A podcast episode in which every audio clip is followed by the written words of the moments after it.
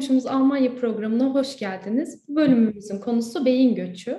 Almanya Federal Hükümeti'nin 2019 göç raporuna göre Türkiye Almanya beyin göçünde ikinci sırada.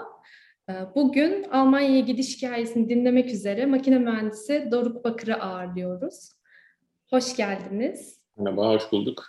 2017 senesinden beri Almanya'da yaşıyorsunuz.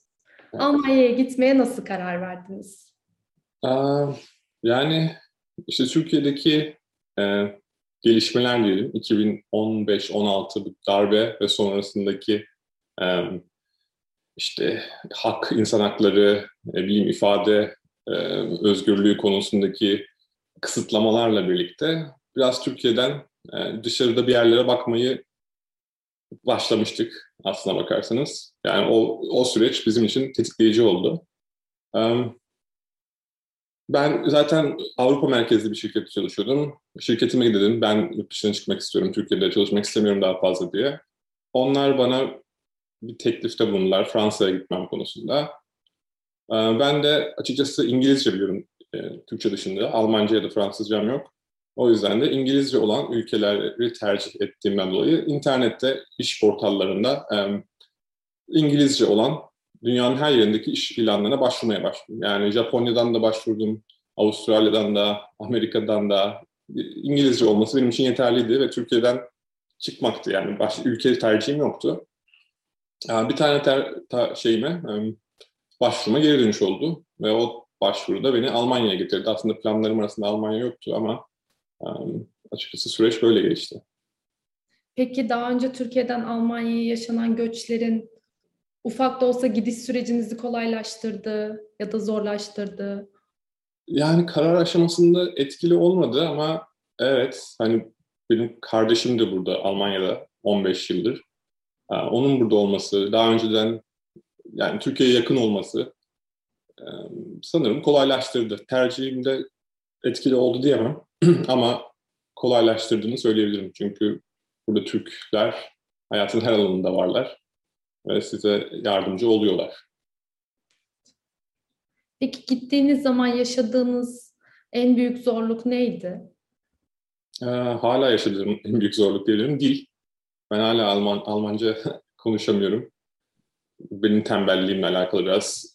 İşim İngilizce olduğu için, e, evde Türkçe konuştuğumuz için Almanca'ya çok fazla vakit ayırmadım ve dil burada bir bariyer her zaman. Yani sosyal hayatta da e, normalde profesyonel kariyerinizde de eğer ki al, benim durumum biraz istisna. Ben Amerikalı bir şirkette çalıştığım için hiç gerekmiyor ama um, dil konusunda sıkıntılar yaşıyorum. Um, herhalde yaşamaya da devam edeceğim duruyor. Peki öğrenme gibi bir kurslara yazılmak gibi Var, evet. Ben ilk başta kursa yazıldım. Ya çok kötü değilim aslında ama e, ilk başta yazıldım. Sonra pandemi süreciyle burada okullar kapandı. İşte herkes biraz izole yaşamaya başladık yani. Ben evden çalışıyorum bile. Hani ofise gidip insanlarla konuşabileceğim bir ortamım da yok. Evde Türkçe konuştuğumuz için biraz kapandık.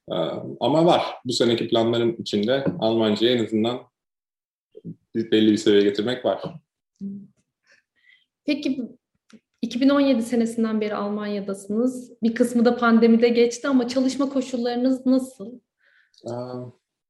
İyi. Ben şikayet edemeyeceğim bu konuda. Ben buraya sonuçta beyaz yakalı bir insan olarak geldim. Belli şartların üzerindeydi. Ee, hem maaş olarak hem de çalışma hakları olarak. Dolayısıyla e, şikayet edemem açıkçası. Evden çalışıyorum dediğim gibi pandeminin başından itibaren hiç ofise gitmedim. Bundan sonra da gitmeyeceğim. Ve Türkiye'de yaşadığımız standarda göre de daha iyi bir standartta yaşıyoruz burada. Dolayısıyla çalışma hakları olarak da hani yani işte iz, tatil izinleri olsun, çalışma saatleri olsun Türkiye ile karşılaştıramayacağım. Yani ben mühendis olduğum için Türkiye'de genelde hafta sonları çalışan işlerdeydim. Hep cumartesileri zaten hep çalışıyordum. Zaman zaman pazar günleri de çalışmam gerekiyordu. Yani burada cuma günü 4'te 3'te kapatıyorum ve pazartesiye kadar hiçbir şekilde işle ilgili bir şey yapmıyorum. Bu da çok büyük bir fark yaratıyor hayatımızda. Peki gitmeden önce edindiğiniz mesleki birikim oraya kolaylıkla entegre edilebiliyor mu? Ben mühendis olduğum için evet. Çünkü mühendislik 3 aşağı 5 yukarı aynı şeyler üzerine dayalı her yerde. Ülkeden ülkeye değişen bazı şeyler var ama ben o anlamda bir zorluk yaşamadım. Türkiye'de yaptığım işi burada yapıyorum. Aynı konu, aynı sahada çalışıyorum. Dolayısıyla da bir sıkıntı yaşamadım ama herkes için bu muhtemelen geçerli değildir. Çünkü e, bazı farklılıklar özellikle bazı mesleklerde daha kendini belli ediyor bence.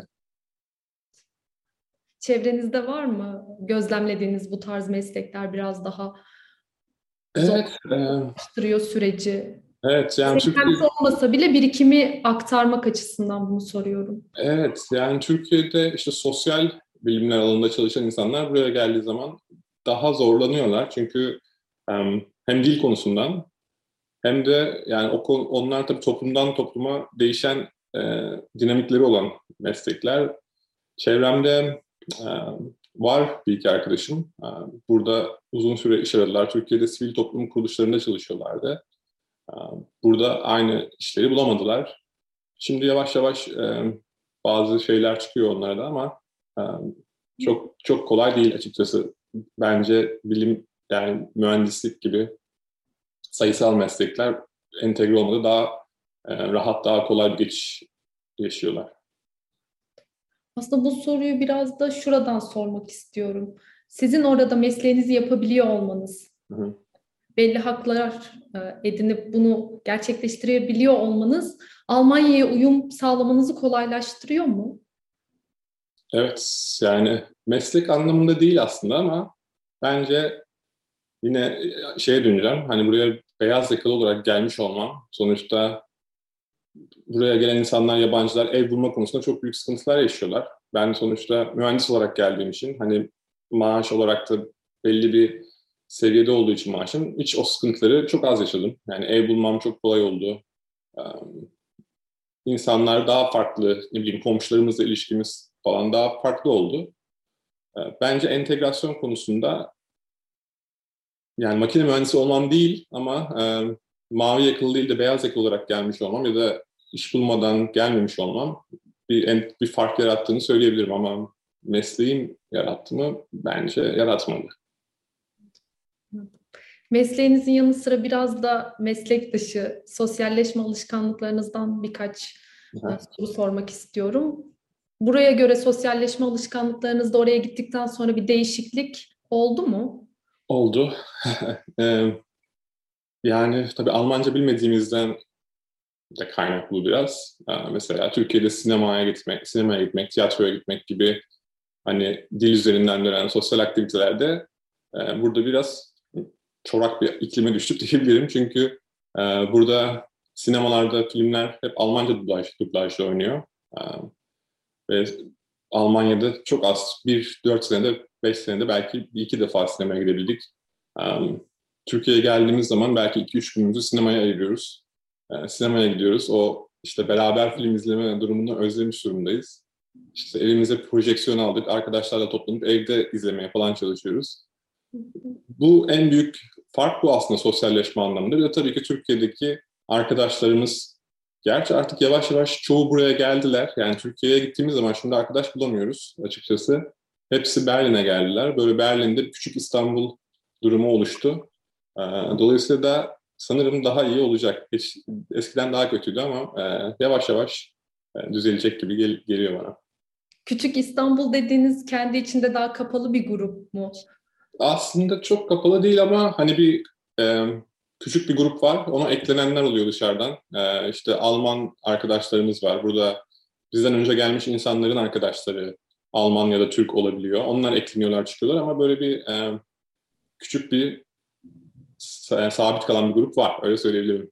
Yani İstanbul'dan da çok yakın arkadaş olduğumuz arkadaşlarla burada arkadaşlarımız devam ediyor. Peki Türkiye'den Almanya'ya göç aslında çok uzun zamandır devam ediyor. Hı hı. Büyük göçlerden bahsediyoruz. 61'deki işçi göçünden bu zamana mesela. İkinci ve üçüncü nesiller var Türkiye'li. Sizin onlarla karşılaşma alanlarınız var mı? Böyle alanlara sahip misiniz? Karşılaşma alanlarımız var. Ee, karşılaşıyoruz çünkü onlar yani buradaki Türkler hayatın her alanında var. İşte bir devlet dairesine gitseniz de e, kafeye gitseniz ya da iş yerinde mutlaka birileri oluyor.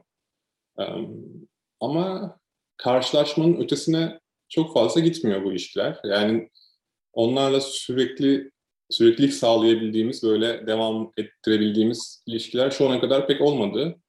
Yani bu belki Frankfurt'ta yaşadığımız için olabilir. Orada daha farklıydı. Şehir ve kültürel anlamda daha farklı, daha kapalı bir şehirdi. Berlin daha açık bir şehir. Dediğim gibi yani böyle arkadaşlığımız olmadı. Dört senede açıkçası o ikinci, üçüncü nesillerden tanışıp da bir şey yaptığımız olmadı. Genelde de tanıştığımız zaman hani konuşabildiğimiz insanlar bir ortak noktamız ki o da genelde siyaset oluyor. Hani aynı politik görüşe sahip olduğumuz insanlarla e, bir diyalog kurabiliyoruz. E, onun dışında da açıkçası ortak nokta bulmak konusunda zaman zaman zorlanabiliyorsunuz. Çünkü onlar burada bir hayat yaşamışlar. Siz başka bir ülkede bir hayat yaşamışsınız ve tek ortak noktanız değil. Hani o da çok fazla yeterli olmuyor. Anladım. Anladım. Peki buna da paralel olarak klişeler açısından da düşünebiliriz. Almanya'ya gittiğinizde tahmin ettiğinizden farklı nelerle karşılaştınız? Hmm. Burada işlerin çok yavaş yürümesi beni çok şaşırtmıştı ilk geldiğimde. Yani en basitinden işte bir ne bileyim ATM kartınızın, banka kartınızın şifresini unuttuğunuzda burada mektup yazmanız, o mektupla size şifrenin gelmesi gibi 3-4 günlük bir süreç alıyor. Türkiye'de telefonla arayıp anne kızlık soyadı işte doğum tarihinizi söyleyip alabildiğiniz bir işlem burada mektup üzerinden yürüyor. Pek çok şey öyle. Yani evinizde bir sorun varsa bunu işte ev sahibinize mektup yazıp anlatmanız, onun da size üç gün içinde mektupla cevap vermesi gerekiyor falan gibi durumlar var. Dolayısıyla bu da bazı şeyleri bizim için e, biraz zorlaştırdı. E, onun dışında herhangi aldığınız bir şeyin, yani, yani dayanıklı bir eşya, mobilya, 8 hafta, 10 haftadan önce size gelmesi pek söz konusu değil. Yani çok e, şanslı değilseniz öyle söyleyeyim. Yani biz sehpa aldık evimize, 12 haftada geldi. Arkadaşlarımız e, yaklaşık 3 aydır evlerine kanepe bekliyorlar. E, bunlar bizim gibi Türkiye gibi bir yerde olması imkansız. Yani yapanın da zaten hayatta kalamayacağı işler. O, bu çok garip gelmişti bana. Hala da garip geliyor yani. Benim siparişimle mi üretilmeye başlıyor? Bu cihazlar falan diye de şakalaşıyoruz aramızda ama bilmiyorum. Yavaş yavaş da alışmaya başlıyorsunuz ama. Evet, artık alıştık diyebilirim. Yani bir şey yapacaksak çok önceden planlamasını yapıp hani o abi şimdi onu alırsak nereden baksan 4 hafta 8 haftada gelir diye e, şeyimizi ona göre yapıyoruz planımızı. Evet. Peki Türkiye'ye ziyaretleriniz devam ediyor mu? Ediyor. Evet, her sene en az gitmekten bahsetmiştiniz az önce. Ama evet. ne kadar sıklıkla devam ediyor? Ee, genelde yazın e, bir ay ya da üç hafta e, gidiyorum Türkiye'ye. E, hem ailemi görmek için aslında, daha çok ailemi görmek için. Açıkçası ailem olmasa gelir miyim? Onu çok net bilmiyorum. Gelmem herhalde. Yani o aile dışında çok da beni çeken bir şey yok şu an Türkiye'de. Ama her sene mutlaka e, üç hafta geliyorum. E, bu pandemi dolayısıyla bu sene uzunca bir süre gidemedim. Ama geçen Ağustos ayında dediğim gibi yine tüm Ağustos Türkiye'deydim. E, öyle. Devam ediyor. Peki Almanya'da kalma düşünceniz var mı? Uzun vadeli planlarınız neler?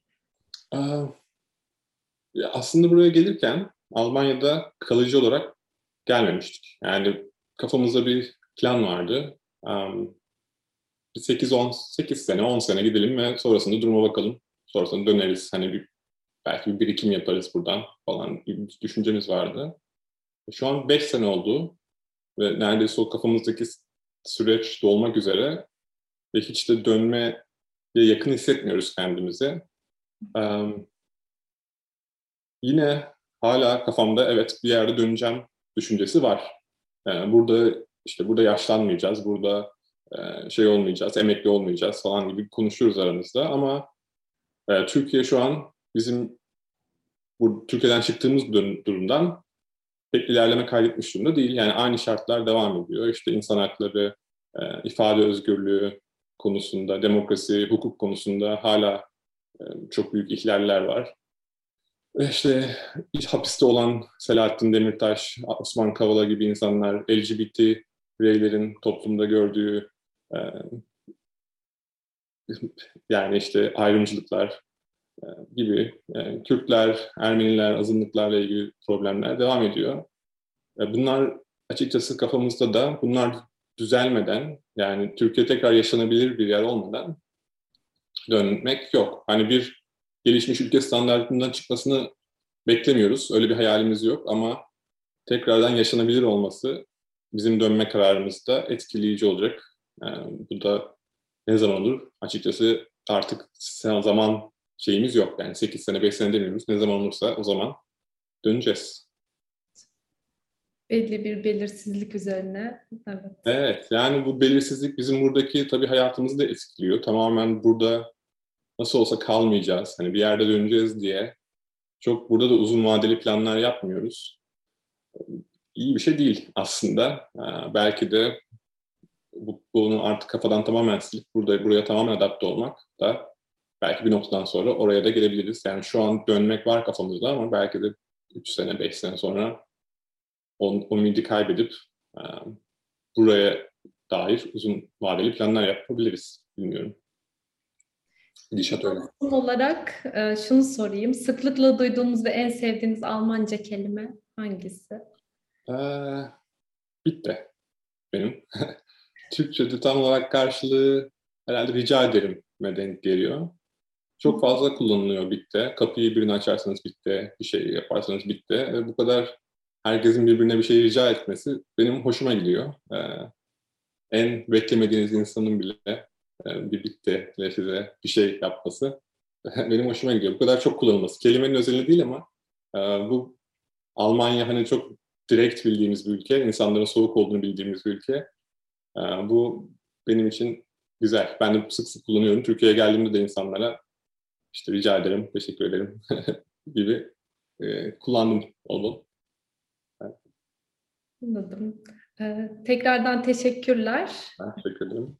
Uzaktaki komşumuz Almanya programında bugün makine mühendisi Doruk Bakır'ı ağırladık. Kendisi bize çalışma koşullarını, Almanya'ya gidiş sürecini, orada yaşadıklarını ve Türkiye ile ilişkilerine dair düşüncelerini paylaştı. Kendisine teşekkür ediyoruz. Sizlere de bizi izlediğiniz ve dinlediğiniz için teşekkürler. Hoşçakalın.